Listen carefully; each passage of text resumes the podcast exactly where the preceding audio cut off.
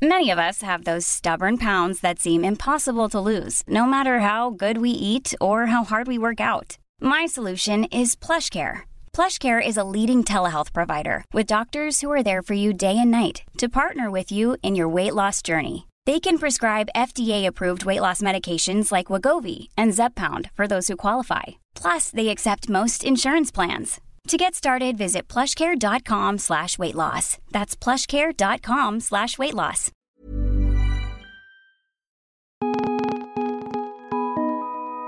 This is the Vice Guide to Right Now, a daily rundown of all things Vice. It's Tuesday, November 21st. I'm Chris Hurdy. Today, we're going to learn how to protect ourselves against a sophisticated yet easy to execute form of hacking that uses a device called a Wi Fi pineapple. But first, the headlines. It remains uncertain whether the GOP tax plan will pass through the Senate. Its fate relies on a small number of Republicans with varied concerns. Senator Susan Collins of Maine objects to the repeal of Obamacare's individual mandate, which would be a significant source of revenue for the bill.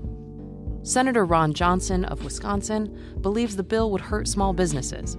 And Senator Jeff Flake of Arizona has expressed misgivings about adding to the federal deficit.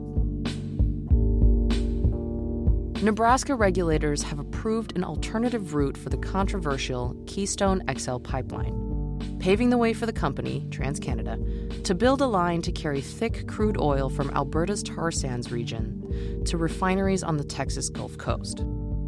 This decision comes only days after a major oil spill from the existing Keystone pipeline in South Dakota. And on Monday, President Trump returned North Korea to the list of designated state sponsors of terrorism, saying before TV cameras that it, quote, should have happened years ago.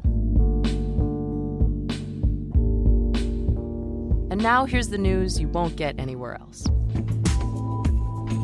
Popular media, hackers are often portrayed as computer experts that can keyboard mash their way into any digital device. But the scary truth is that any regular person can steal your data when you're connected to a public Wi Fi network.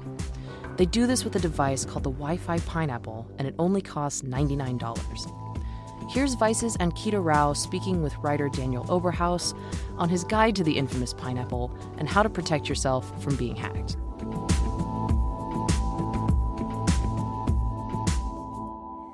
All right, so in the most clear and simple possible terms, what is a pineapple? So, a Wi Fi pineapple, it's very similar to a Wi Fi router you might find in your home or your office, but it's specifically tailored to launch very sophisticated uh, hacks on public networks. So, when did this come about and like who introduced this into the hacking world? So, the first pineapple was released in 2008 uh, by a company called Hak5 that produces tools for penetration testers whose job it is to basically test the integrity of Wi Fi networks for companies. So, this went from something that was used to make sure there were no gaps in your security to something that people have also used to hack into other people's um, security. the Wi Fi Pineapple itself is an entirely legal device. It's meant for legal uses for people in professional settings who are testing these sorts of things on a daily basis. But, um, you know, like any tool, it can also be used for nefarious purposes. So I think it's pretty important to understand, you know, how these devices work and how you can protect yourself from their attacks. So, how do you protect yourself against being hacked? Well, um, there's a, a few ways. The pineapple can facilitate a number of different network attacks. It's really tailored for something called a man in the middle attack, which is essentially a way of reading data as it is routed from your personal cell phone or computer to a Wi Fi access point in public.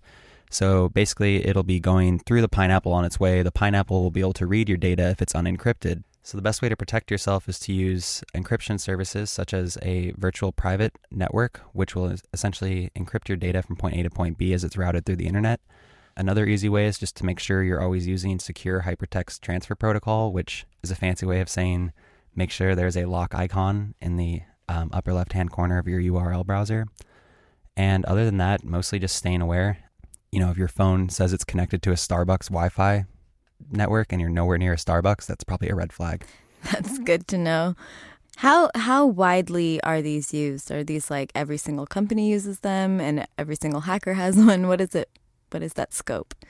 Uh, it's tough to say how many people own pineapples, but speaking from personal experience, when I've attended the large hacking conference called DEF CON in Las Vegas, the pineapple booth is usually one of the most uh, well received, and there's usually throngs of people around them trying to get their hands on one of these devices. So I would say most penetration testers and probably just a few um, enthusiasts have one. So, knowing what pineapples have the capability to do, does it make you feel more secure knowing what they can find or more nervous knowing what people can do with them? So, I spoke with Darren Kitchen, who uh, invented the pineapple, and he's very much aware that these can also be used for, I guess, more nefarious purposes. But I, I think I agree with him uh, when he said that. I think it really drives home the importance of network security in a very visceral way that a lot of people probably didn't think about before these were available. So, on the one hand, it, it facilitates access to these kind of nefarious tools, but I think the good in this hand outweighs the bad, which is mostly educational.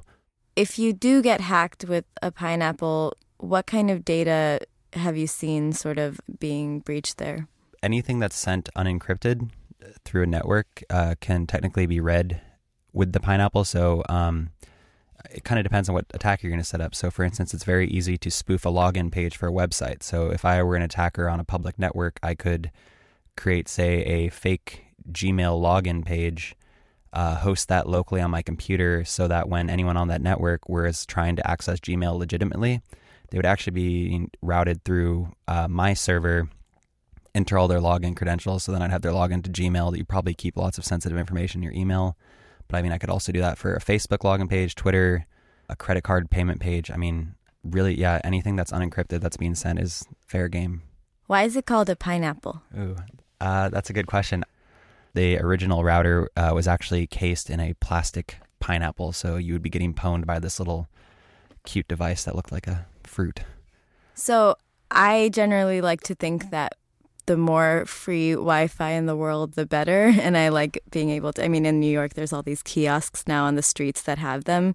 Does this actually just make us more vulnerable? Uh, yes and no. I mean, the safest way to protect yourself from a pineapple would just be to never use a public Wi-Fi network. Um, I think these days that's like asking someone to stop breathing. It's not really going to happen. So, I mean, I think the best advice is just like if you're going to connect to a public Wi Fi network, be very aware of what you're connecting to, or just always use a VPN and then you don't have to worry about it.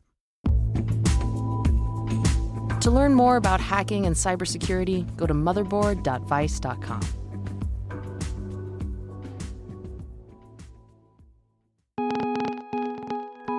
All right, that's it for now. Thanks for listening. For more news and culture, check out vice.com and tune in again tomorrow for another Vice Guide to Right Now.